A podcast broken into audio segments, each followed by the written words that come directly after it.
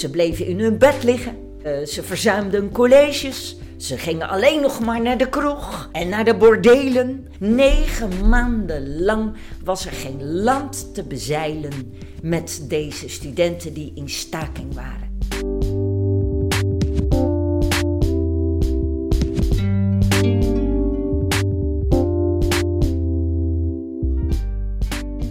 Een universiteit is niet zonder haar studenten. Namens de Universitaire Bibliotheken Leiden duik ik in het studentenleven. In deze aflevering Olga van Marion over studentenrellen door de eeuwen heen.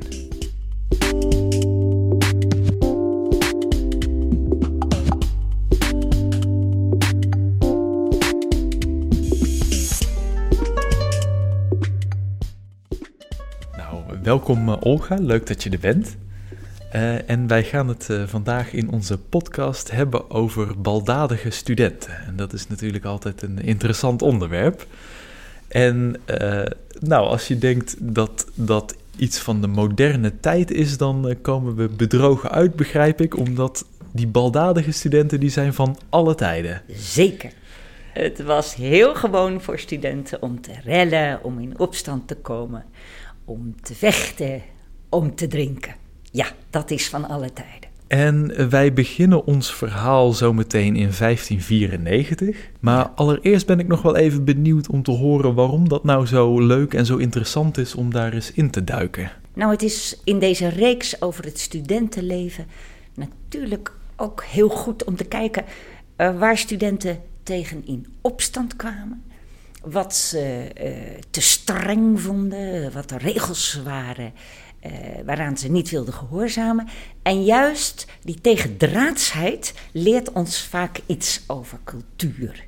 Het is uh, heel goed om te kijken naar daar waar het schuurt, waar het moeilijk wordt, waar revolutie ontstaat, zodat je beter begrijpt wat mensen heeft beziggehouden in je verdere werk is dat ook een belangrijk thema. Altijd. Het is wel een rode draad in, uh, in mijn uh, werk hier uh, aan de universiteit, waarbij ik vanuit de opleiding Nederlandse taal en cultuur voor de historische cultuur en de historische letterkunde vaak kijk naar daar waar ehm, opstand is gekomen, waar men zich heeft afgezet tegen tradities. En, en die kantelpunten in de geschiedenis die zo aan te wijzen zijn, die zijn bij uitstek het interessantst. Nou, en zoals gezegd beginnen we vandaag in uh, 1594. En uh, voor de context is het denk ik goed om te weten dat de universiteit gesticht is in 1575. Dus de universiteit is op dat moment nog piepjong. Ja. En waar je misschien zou verwachten dat die studenten op die uh, superjonge universiteit allemaal heel braaf in de banken zaten, blijkt dat uh, toch net iets anders dat te liggen. Dat zeker tegen, dat is niet zo. Nee. Zou je het eens willen inleiden, wat, daar, wat we daar zien gebeuren? Ja, we gaan eens kijken naar de, uh, een van die eerste escalaties van dat normale, rellerige studentenbestaan. Het escaleert in 1594, dat is goed beschreven. Uh, her en der. Dat is omdat er een uh, speciale afdeling was van de universiteit, kunnen we bijna zeggen. Het heette Statencollege. En het was opgericht om juist uh, de studenten theologie te trekken naar die jonge universiteit. Dat liep aanvankelijk voor geen meter. Want het was onder de gegoede burgerij veel meer bon ton om je jonge zonen rechten te laten studeren of, uh, uh, of geneeskunde in Leiden. Um, en niet theologie, daar werd wat op neergekeken. En de redding van het programma was om een soort sponsoring op te richten, om dat maar met een modern woord te noemen. Uh, men heeft uh, ingesteld dat het mogelijk was dat uh, steden in de jonge republiek slimme jongens afvaardigden, als het ware, naar de Universiteit Leiden om daar theologie te studeren. Want er was een grote behoefte aan predikanten. De, de republiek was in naam protestants, daar waren predikanten voor nodig. Maar de aanwas van theologiestudenten liep niet. Nou, met deze sponsoring, betaald door de diverse steden in de Republiek, kwam er toch een stroom van armere studenten op gang uit andere kringen eh, dan gebruikelijk, die eh, theologie hier gingen studeren, maar die werden in een apart statencollege ondergebracht. Het voormalige Cellenbroedersklooster werd daarvoor ingericht. Daar werden al die theologie, die armere studenten, die theologiestudenten, ingestopt onder een zeer streng regime. En dat moest bijna wel tot uitbarsting komen, want het regime was zo streng. Ze moesten uh, om, om half vijf s morgens opstaan en dan om vijf uur uh, het ochtendgebed en de bijbellezing en, en dan ontbijten en dan snel naar college. En de hele dag college. En dan de, de pauzes die die waren, die waren kort. En dan moesten ze weer godsdienstoefeningen doen. En weer een korte maaltijd. En weer naar college. En dan voor negen uur moest alles donker zijn. En mochten ze niet meer naar buiten. Ze mochten niet uit. Kortom, het leek wel een klooster. Ja, en het was dus eigenlijk een soort super strenge kostschool, zou je bijna kunnen Daar zeggen. leek het een beetje. Een beetje Charles Dickens-stijl bijna. En dan was er ook nog um, uh, binnen uh, Leiden gegroeid, die, uh, wat internationaal de gewoonte was, dat studenten zich altijd verenigden in naties, in landenclubs, zal ik maar met een modern woord zeggen. Uh, en die konden onderling, natuurlijk, dat kun je je voorstellen, uh, flink rivaliseren. En daar kwam agressie bij kijken, zeker als dat met drank gepaard ging. Dus er was naast uh, die onderdrukte groep theologen in, daar op de Keizerstraat, um, waren er in de binnenstad ook nog eens rivaliserende clubs. En dan vooral de Hollanders en de, en de, en de, Friese, maar ook andere landenclubs nationes konden uh, flink met elkaar in, in gevecht komen. Vooral omdat studenten toen nog uh, wapens mochten dragen. Oké. Okay. Dus wij hebben hier te maken met een behoorlijk kruidvat, als ik het goed begrijp. Zeker. Er was een broeierige sfeer in de stad. Ja. En wat heeft uiteindelijk de lont in het kruidvat aangestoken? Het was een combinatie van eh, de rivaliteit tussen de, de, de studentennaties, die allemaal verschillende kleding en gebruiken hadden en met wapens over straat liepen. Uh, ja, het is een soort haantjesgedrag dat, dat optrad. En uh, op, toen gewoon twee raddraaiers werden opgepakt uh, door het Leidse stadsbestuur toen kwamen de studenten collectief in verzet, omdat studenten vonden: wij hebben privileges. Wij hoeven niet berecht te worden door het stadsbestuur, maar wij vallen onder het recht van de universiteit. Dus wij worden beoordeeld en benadeeld en beboet door de verkeerde instantie. En daar kwam fel verzet tegen. En we, we weten natuurlijk uit, uh, uit de jaren 60, daar hebben we ook een podcast over gemaakt, dat dat bijvoorbeeld zo'n studentenopstand dat dat leidde tot een bezetting van het academiegebouw. Nou, daar uh, ging het wel op lijken. Oké, okay, want hoe zag dat er in die jaren uit? De, de studenten stuurden onmiddellijk een, een klacht naar de Staten van Holland. Dus ze zochten het heel hoog op. En, en ze begonnen de ruiten in te gooien van de notabelen in de stad. Uh, en zelfs van de stadssecretaris. Uh, de beroemde Jan van Hout, die werd niet alleen uh, bekogeld, maar ze pakten hem op en ze gooiden hem in de gracht. En hij is daar bijna verdronken, staat er. Um, overal in de stad sneuvelden ruiten en werden op deuren geramd. Het werd dus een algemeen studentenoproer. Ze gingen zich ook vermommen. Ze gingen mommen dragen. Ze gingen uh, bivakmutsen opzetten en baarden aanplakken.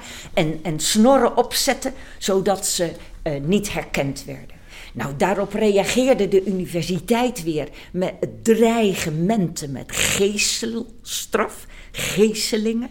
En dat vonden de studenten weer zo onrechtvaardig dat ze in het openbaar gegezeld zouden worden. Hè. Dat, wat, dat was een eer daarna. Dat ze gingen staken.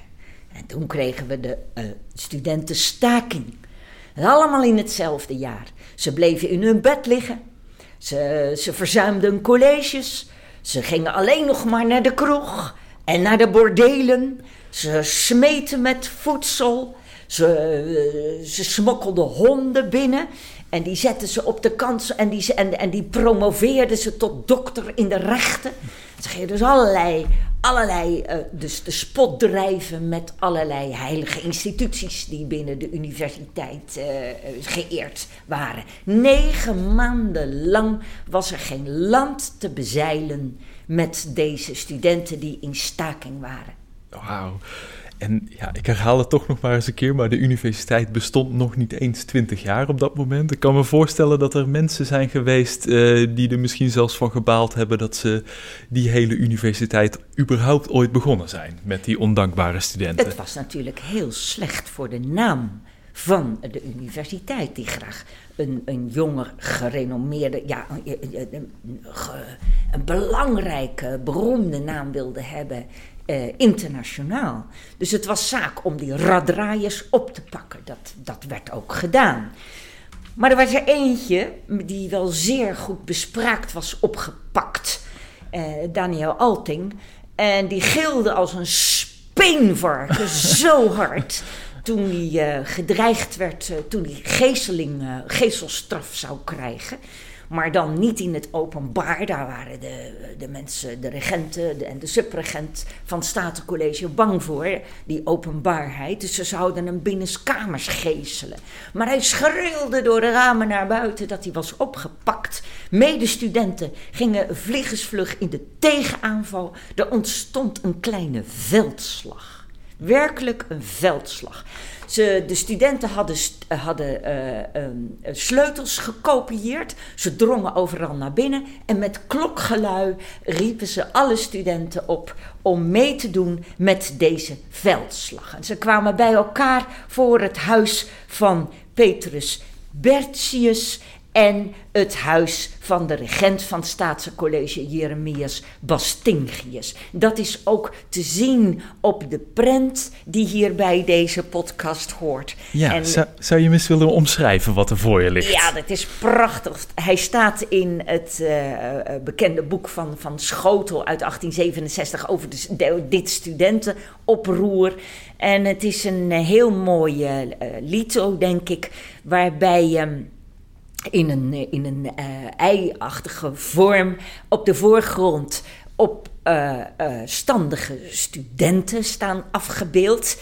In het midden duidelijk kunnen we zien de, de, de leider van de opstand. En dat zal wel Daniel Alting zijn geweest. Het zijn deftige studenten aan hun kleding zo te zien. Ze dragen wapens. Sommige wapens lijken zelf gemaakt. Uh, in ook, je ziet ook bogen en hakbijlen. Dat ziet er zeer gevaarlijk uit. Uh, en ze staan voor het huis, uh, waarvan boven twee ramen zijn opengeslagen. Van, waar, daarachter zien we drie figuren die communiceren met de studenten. En dat moeten zijn in het midden mevrouw Bastingius. Uh, de vrouw van, uh, van de regent van het Statencollege, Jeremias Bastingius. En het rechter opengeslagen raam. Daar zien we twee mannen, wat beduuster dan mevrouw Bastingius. En dat moeten de regent en de subregent zijn. Die vergeefs communiceren met de studenten. Want het is, um, alles wat zij roepen is, is, um, is fout. En in het gevecht dat ontstond met de wachters is er een van de wachters doodgestoken en de ander zeer zwaar gewond achtergelaten. En dat is natuurlijk een diep, diepe, uh, dieptepunt van uh, wat als een, als een opstand begon en dat eindigde in een slachting. Ja, en nou, ik, ik zei het in het begin ook al, van het, het is van alle tijden, hè? daar hadden we het al over. En, Want als we, het mooie is, je hebt nog een voorbeeld meegenomen. Uh, en dan springen we, uh, nou ja, bijna een eeuw verder. Ja. En dan zien we praktisch hetzelfde verhaal zich nog een keer ontspinnen.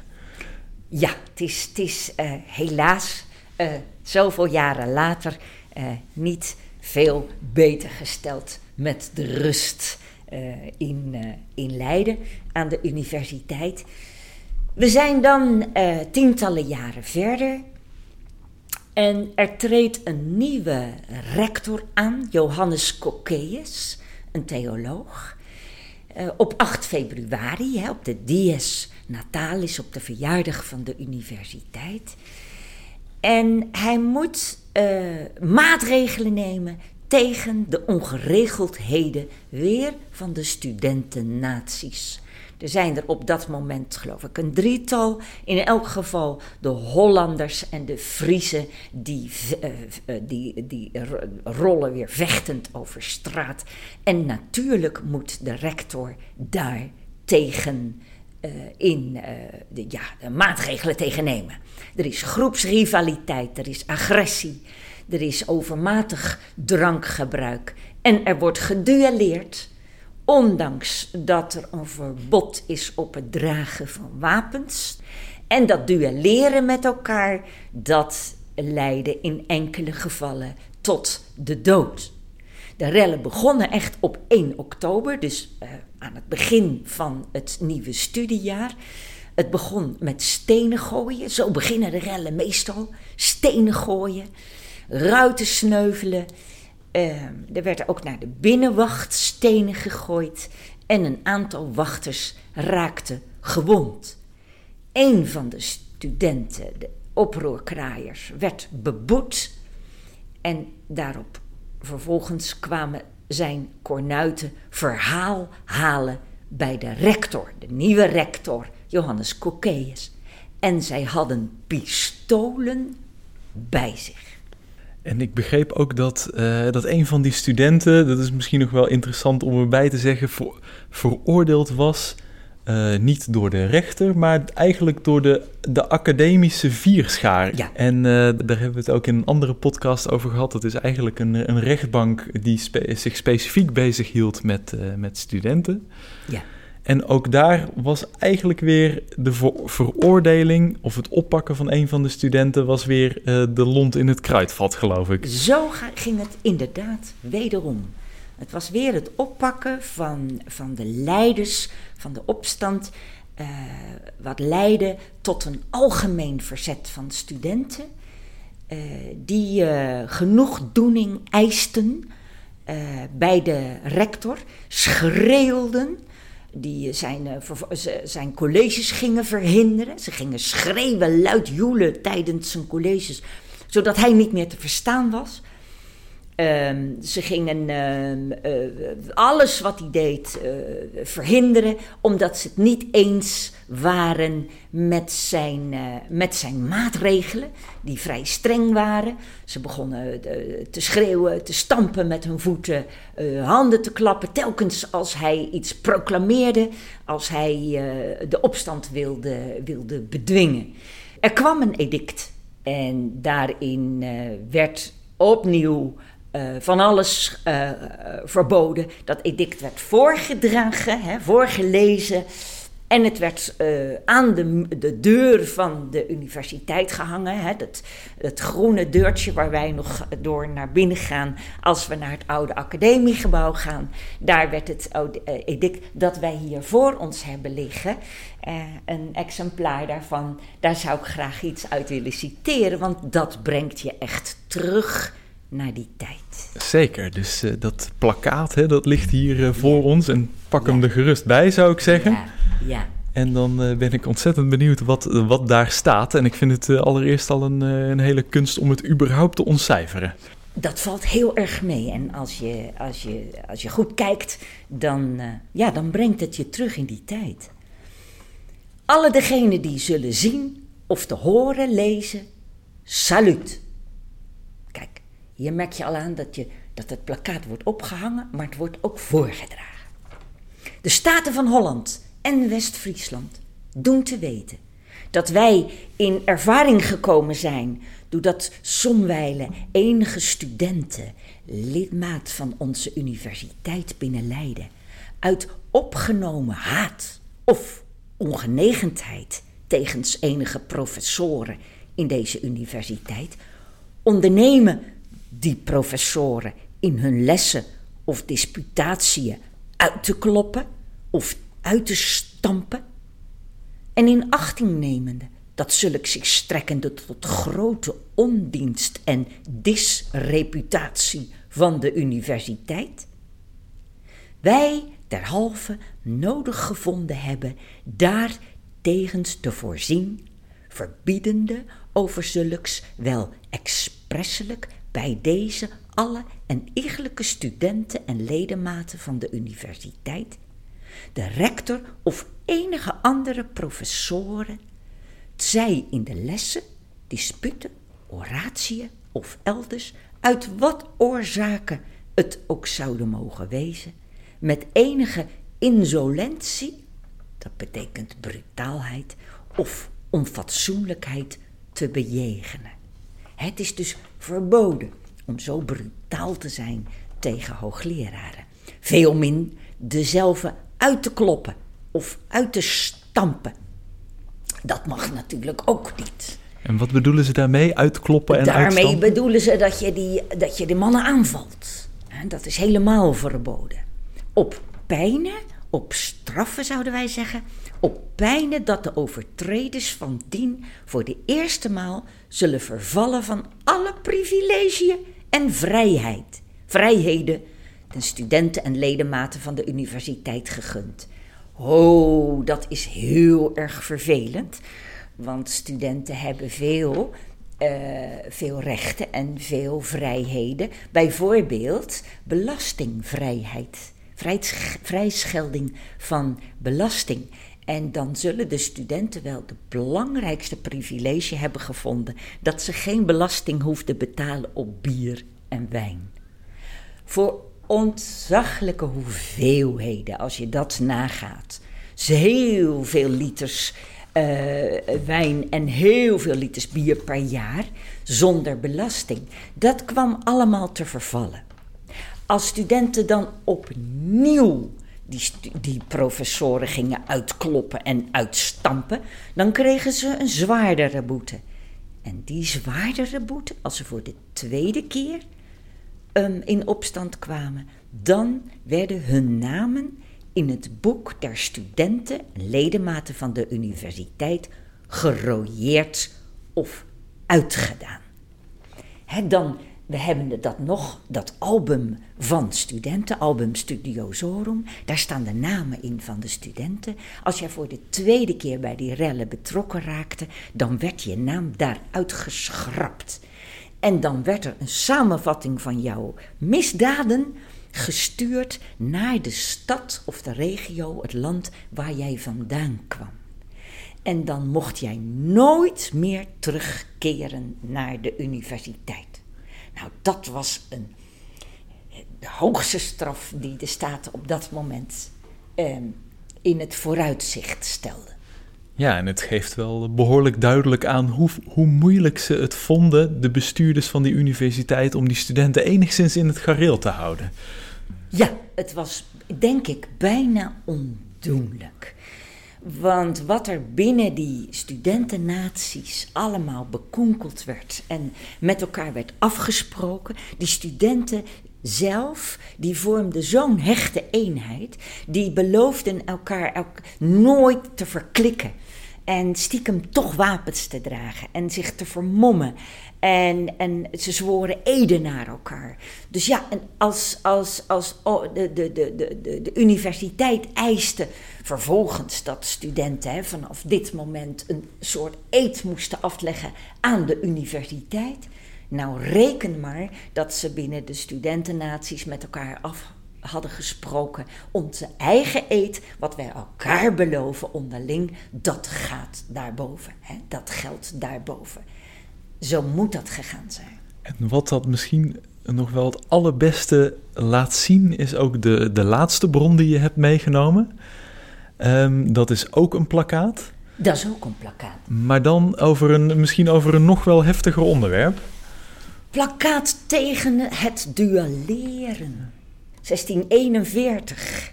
Midden in deze tijd moest weer een herhaalde oproep gedaan worden tegen het duelleren. Ja, dan moeten we ons dus bij voorstellen dat uh, studenten met wapens rondliepen. En dan, en dan vraag je je af, wat voor wapens zijn dat dan? Hè? De, wat, wat moeten we ons daar nou toch bij voorstellen? Ja, en dat zijn dan echt ook bogen. Nou, eh, eh, om te beginnen messen. Messen en degens en stokken en knuppels. Dus zodra een student zich beledigd voelde, uh, wilde hij zijn familie verdedigen.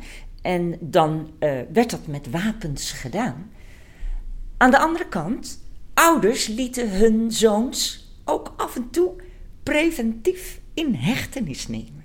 Daar waren families zo beducht voor dat ze soms de opdracht gaven aan de universiteit: neem uh, mijn zoon een aantal dagen uh, in hechtenis, want dan kan hij onze familie eer door dat vechten niet uh, in gevaar brengen. En destijds vond, gebeurde dat blijkbaar zo regelmatig dat de universiteit het nodig vond om daar een plakkaat aan te wijden. Zeker.